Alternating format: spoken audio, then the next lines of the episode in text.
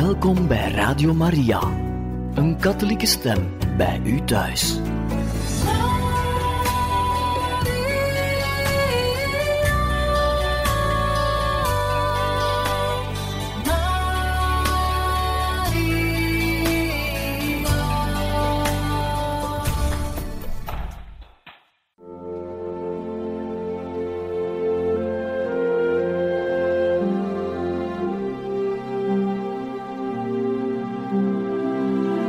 Beste luisteraars van Radio Maria, welkom bij het programma Catechismus. Een overweging bij de geloofschat van de kerk.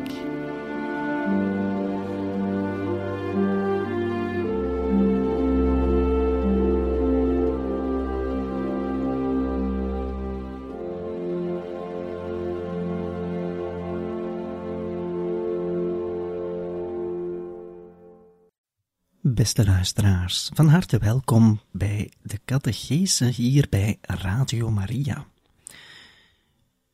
We zijn al goed gevorderd met het leven van de heilige Theresia van Lisieux te bespreken. Zij is kerklerares en kan ons daarom veel bijleren over ons geestelijke leven, onze weg naar Jezus Christus, die zij zelf is moeten gaan. En die weg was niet gemakkelijk. Ook al was het een weg van volledig geloof, ze heeft veel lijden moeten doorstaan, moeilijke momenten gekend, al van kinds af. We hebben uitgebreid gesproken over het overlijden van de moeder op vier jaar en een half. Daarna hebben we ook het afscheid van Pauline, de tweede oudste zus, toen ze binnentrad bij de Karmel, besproken. Voor Therese was dat een zwaar offer. Ze is er zelfs ziek van geworden. Een zeer verbazende ziekte, waardoor zij eigenlijk hulpeloos leek. Maar het is door een wonder, door de heilige maagd Maria, dat ze is genezen. Zij heeft toen de glimlach van onze lieve vrouw gezien.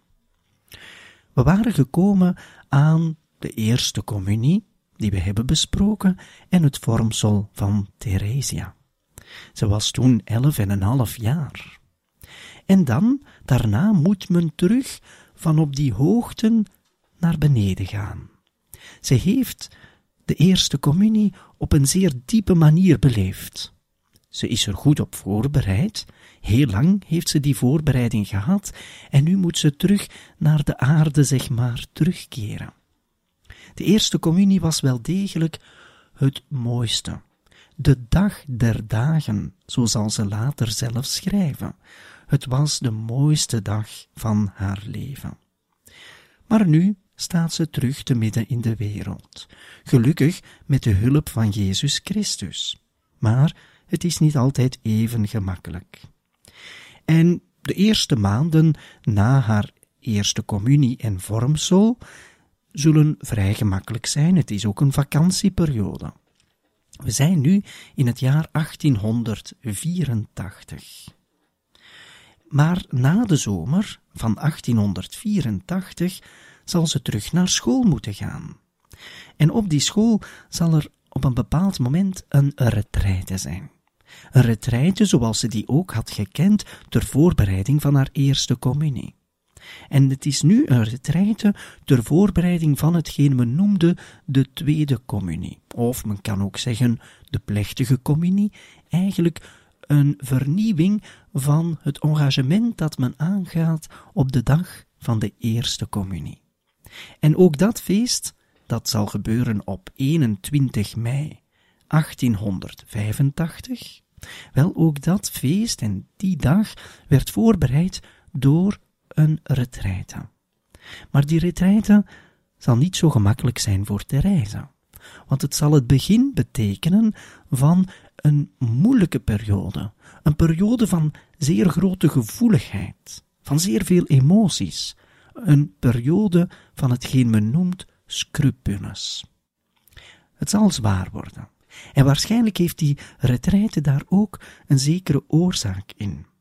Want de retraite zoals die ook voor haar eerste communie was, was een retraite die vrij negatief leek. De predikaties zijn vooral gebaseerd op het negatieve. Men spreekt er over het laatste oordeel, over de hel, over de zonde. En dat zijn natuurlijk allemaal termen en onderwerpen die belangrijk zijn, maar daar mag men nooit bij blijven. Men moet ook het positieve van het geloof naar boven halen. Het geloof is iets positiefs. Men kan toch niet als gelovige met angst door het leven gaan. Een gelovige heeft bij nature geen angst, omdat men als gelovige vertrouwt op de goedheid van God en op zijn barmhartigheid. Therese zal heel veel vertrouwen hebben in die barmhartigheid tijdens haar leven. Maar op dat moment zal het allemaal iets te veel worden. In het jaar 1885 begint voor haar een periode van zware scrupules. Dat had ze eigenlijk al wat meegemaakt toen ze, wanneer ze heel zwaar ziek was, met een ziekte die men eigenlijk niet begreep, een ziekte waar de duivel mee te maken had, zo zegt ze later zelf, wel dan had ze op een gegeven moment zelfs twijfels aan zichzelf. Was die ziekte wel echt? Heeft ze het niet gewoon in gedachten beleefd? Was het allemaal geen gedachte van haar, een verzinsel? En dan zal ze genezen door een wonder. Ze zal zelfs een verschijning hebben van onze lieve vrouw, en ze zal die glimlach zien, die haar heel haar leven zal troosten. Maar had ze dat misschien allemaal niet verzonnen? Had ze niet de aandacht op haarzelf willen leggen? En dus als kind, en ze is op dat moment iets meer dan twaalf jaar, moet zij dat allemaal dragen, en dat gaat voor haar een martelaarschap zijn. Zo beschrijft ze het later, een zwaar martelaarschap. En we gaan dus even die periode bekijken. In het jaar 1884, het tweede deel van het jaar, en dan het jaar 1885, wel zal ze daarmee te maken hebben. En dat zal duren tot in het najaar van 1886. In totaal anderhalf jaar dat ze het moeilijk heeft. We gaan even luisteren naar een getuigenis van moeder Saint-Léon. Zij was Benedictines en zij was de leerkracht van Therese in het schooljaar 1884 en 1885 en daarna ook van het jaar daarop 1885 1886. Zij schrijft, jaren nadat Therese gestorven is, als getuigenis. Ik was niet teleurgesteld. De jongste van de klas, Therese, was nog net geen twaalf jaar, terwijl haar metgezellen grote meisjes van dertien à veertien jaar waren. Deze jongste, Therese, had geen moeite om het niveau van de lessen te halen en bij te houden. Zij onderscheidde zich onmiddellijk door haar succes. Elke week werd een zilveren onderscheiding uitgereikt aan de leerling die de eerste plaats in compositie had behaald. De onderscheiding was een medaille die ik me gaf voor degene die het maximum aan de punten had behaald. Er was ook nog een extra onderscheiding, gegeven onder de vorm van een medaille, die aan het eind van de maand uitgereikt werd aan de leerling die vier weken achtereen de zilveren onderscheiding had gedragen. Het kwam zelden voor dat Therese Martin niet een van deze onderscheidingen aan haar riem droeg. Soms echter een grote teleurstelling, want wanneer ze niet de eerste was, wel wat gebeurde er toen? Wel, dan begon ze te wenen. Dan was ze kwaad op zichzelf. Had Therese dus geen gebrek? Wel, onze Therese had wel het gebrek. Het gebrek door te veel en te vaak in tranen te barsten. Het was onmogelijk op zo'n moment om haar te troosten.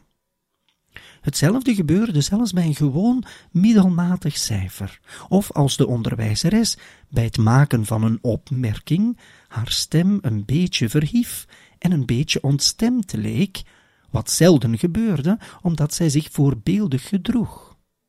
Als we, om eerlijk te zijn, deze minder gelukkige kant van Therese Martins karakter niet moeten verbergen, laten we ons dan haasten om te zeggen dat het de enige was. Het gaf ons zelfs de gelegenheid de deugdzaamheid van het lieve kind te observeren. Want ondanks het verdriet dat uit deze overvloed aan tranen sprak, bleef zij kalm en zacht. Ze was in geen enkel opzicht nors. Ik probeerde haar soms te corrigeren voor deze onvolkomenheid, die haar metgezellen met de strengheid van hun leeftijd opmerkten. Ik heb haar er zelfs een beetje voor uitgescholden. Dat is de moeilijkheid waarmee Therese moet kampen. We zouden kunnen denken, niet zo erg, maar voor Therese was het wel erg. Ze zat er zelf mee gevrongen. En natuurlijk zien we in dat ze de zware periodes van haar leven nog niet volledig heeft verwerkt. Ze heeft alles moeten dragen, maar ze heeft alles een beetje opgekropt. En dan komt dat tot uiting op een bepaald moment, zoals hier op school. En moeder Saint-Léon was een zeer goede religieuze en heeft reizen daar zeker bij geholpen. We gaan zo dadelijk, na de muziek, even luisteren naar een andere getuigenis, ook van dezelfde juffrouw. Ze zal daarin beschrijven hoe zij heeft ingezien dat Therese wel degelijk met scrupules overmand werd en hoe zij eigenlijk dat heel moeilijk kon dragen.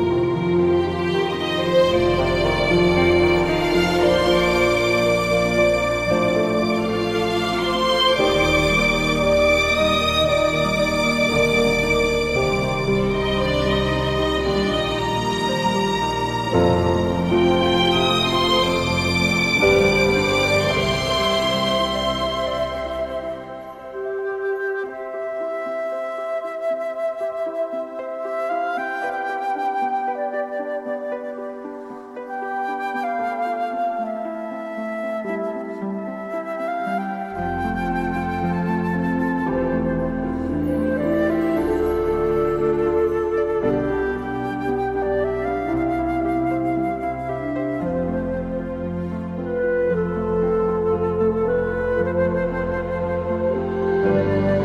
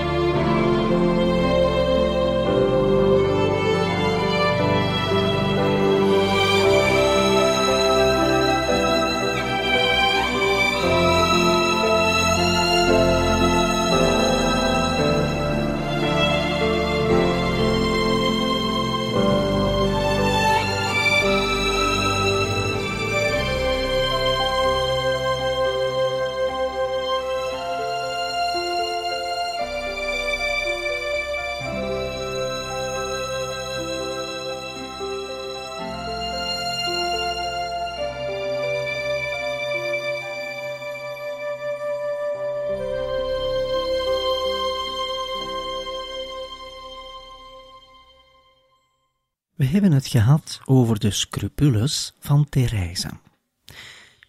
Zij is zeer emotioneel. Ze heeft het zwaar, een beetje ook met zichzelf.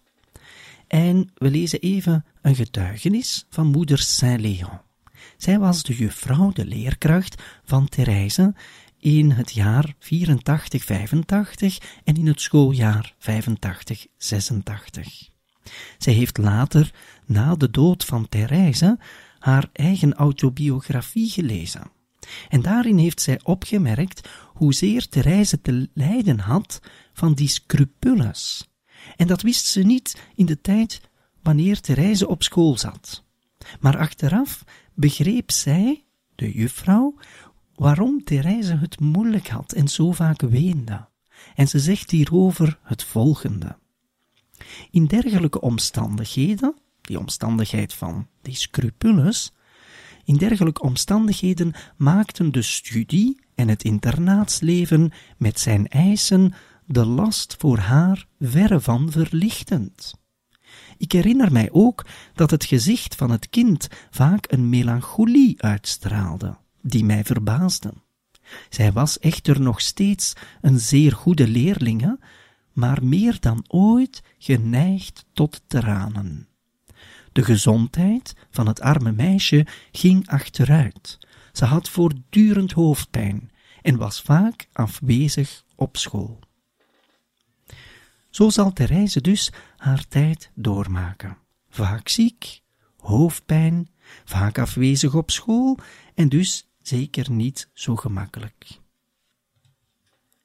We zullen nu even lezen hoe Therese zelf over deze scrupules spreekt. Ze spreekt erover als een ware ziekte.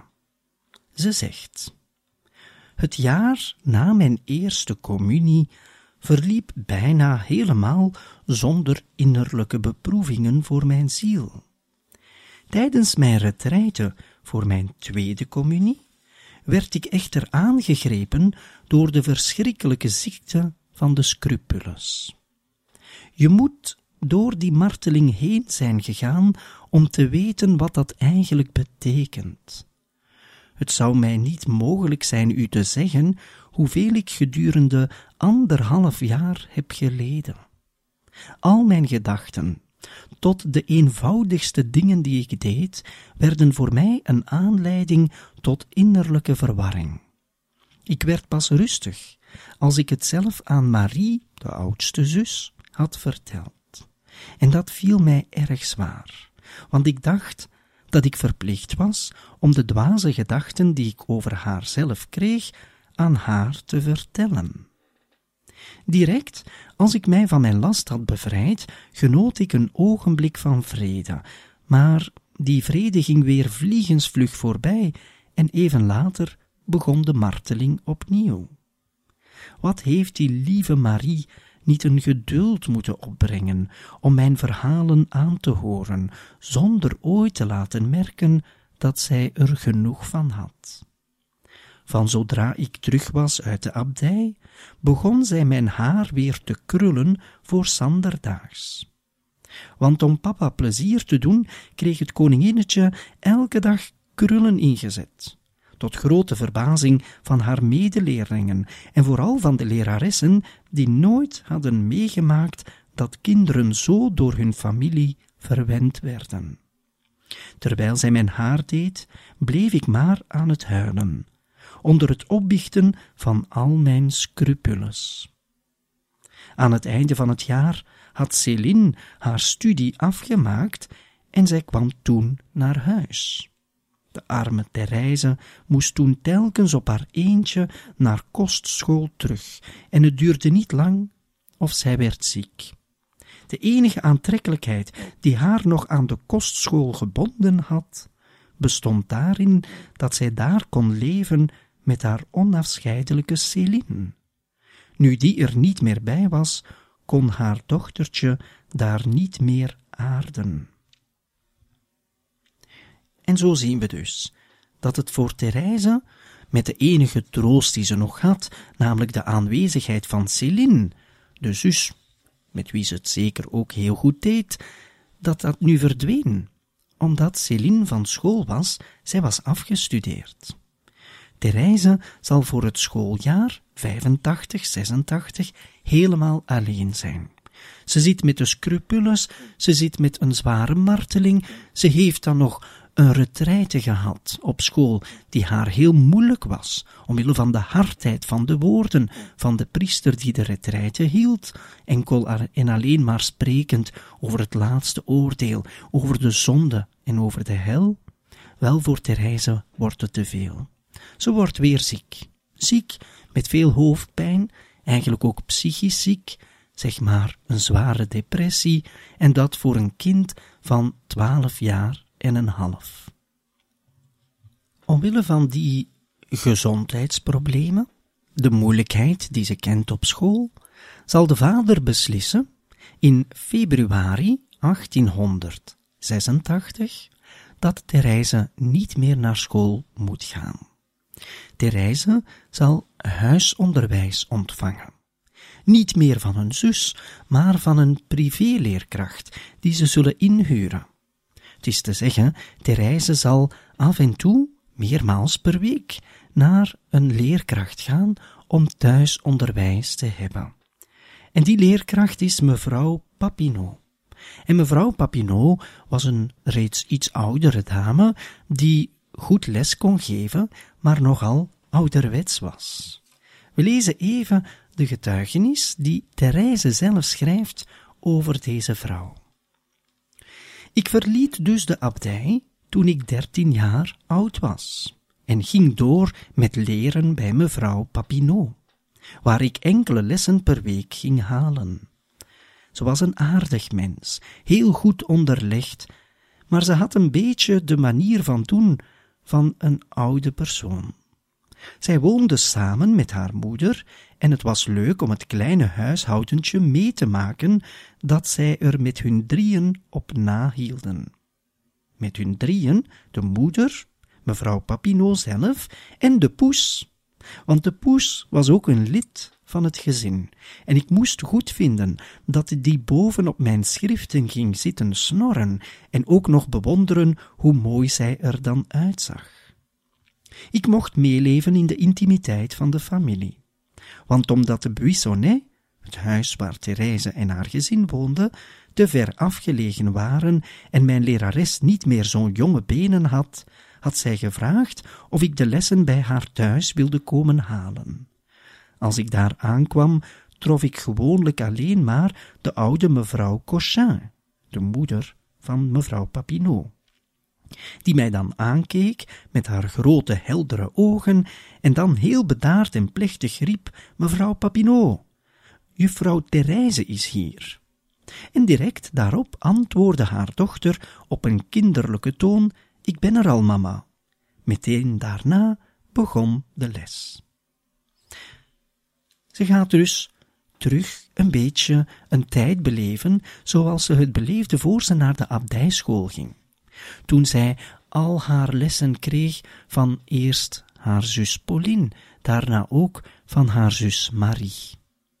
Maar het is te begrijpen dat de jongste van het gezin, misschien een beetje het meest verwende, maar omwille van slechte gezondheid toch die hulp ontvangt. Om niet meer naar die school te moeten gaan waar ze het zo moeilijk heeft, maar om in de veiligheid van het eigen huis en tegelijkertijd met het uitgaan naar die leerkracht en naar dat andere huis en dat andere gezin, om zo toch nog iets sociaals te beleven. De reize zal zo weer verder doorgroeien en ze is nu 13 à 14 jaar.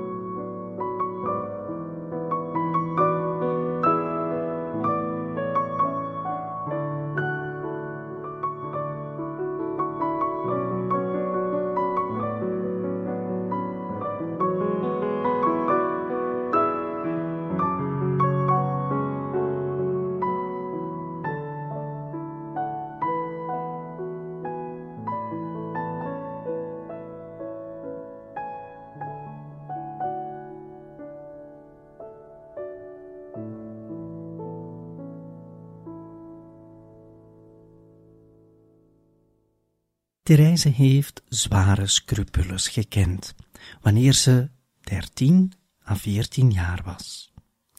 En ze heeft ook een zwakke gezondheid. Ze wordt van school weggehouden en ze ontvangt privélessen. En tijdens die privélessen ontdekt Therese iets over haarzelf. En het is de moeite waard om daar even bij stil te staan. Ze schrijft. De lessen bij mevrouw Papino, dat is de privéleerkracht, hadden voor mij het voordeel, behalve dan het onderricht dat ik daar kreeg, dat ik er de wereld mee leerde kennen. Wie zou dat willen geloven, zegt ze. In die kamer, met zijn antieke meubels, met rondom allerlei boeken en schriften, maakte ik vaak allerlei bezoekers mee, geestelijken, dames, meisjes enzovoort. De moeder van mijn leerkracht, mevrouw Cochin, nam dan zoveel mogelijk het praatgedeelte voor haar rekening, om haar dochter de tijd te laten voor mijn les. Maar ik leerde niet veel zaaks op die dagen.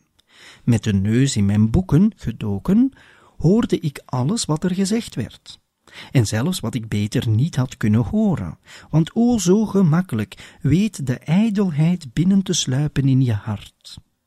Een dame zei dat ik mooi haar had. Een andere, die bij het weggaan er niet aan dacht dat ik haar kon verstaan, vroeg wie dat aardige meisje was. En die woorden, die des te vleiender klonken, omdat ze gezegd werden, terwijl ik er niet bij was, lieten in mijn ziel een plezierige indruk achter, waaraan ik duidelijk kon zien hoezeer ik vol zat met eigenliefde. O, wat heb ik te doen met zielen die van de goede weg afraken. Het is zo gemakkelijk om verdwaald te raken op de met bloemen begroeide paden van de wereld. Voor een ziel die wat meer diepte heeft, is de charme van de wereld ongetwijfeld vermengd met bitterheid, en de onmetelijke leegte van onze verlangens zou niet bevredigd kunnen worden met loftuitingen die maar een ogenblik duren. Maar als mijn hart niet meteen bij zijn ontwaken omhoog gericht was geweest op God, als de wereld mij na mijn binnentreden in het leven direct had toegelachen, wat zou er dan van mij geworden zijn? Met hoeveel dankbaarheid bezing ik de barmhartigheid van de Heer.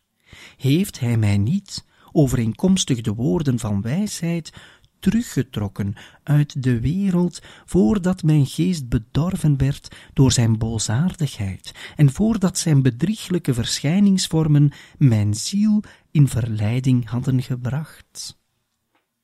Iets voor ons misschien kleins gaat voor Therese iets, iets groots teweeg brengen.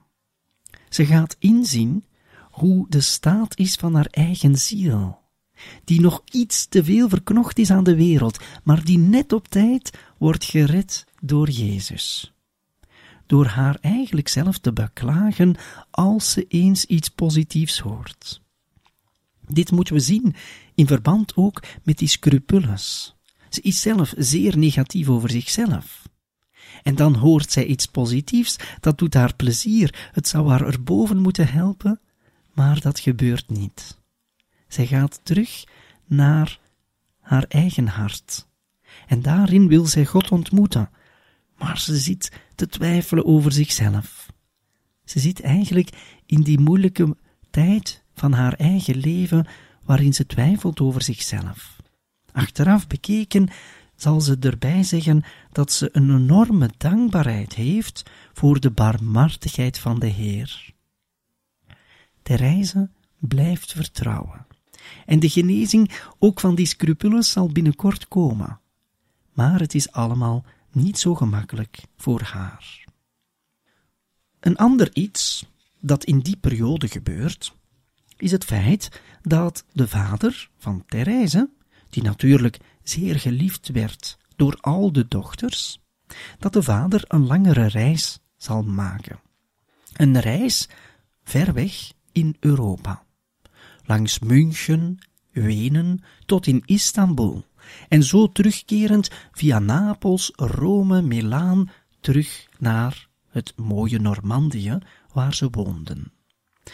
De vader zal die reis maken met een priester.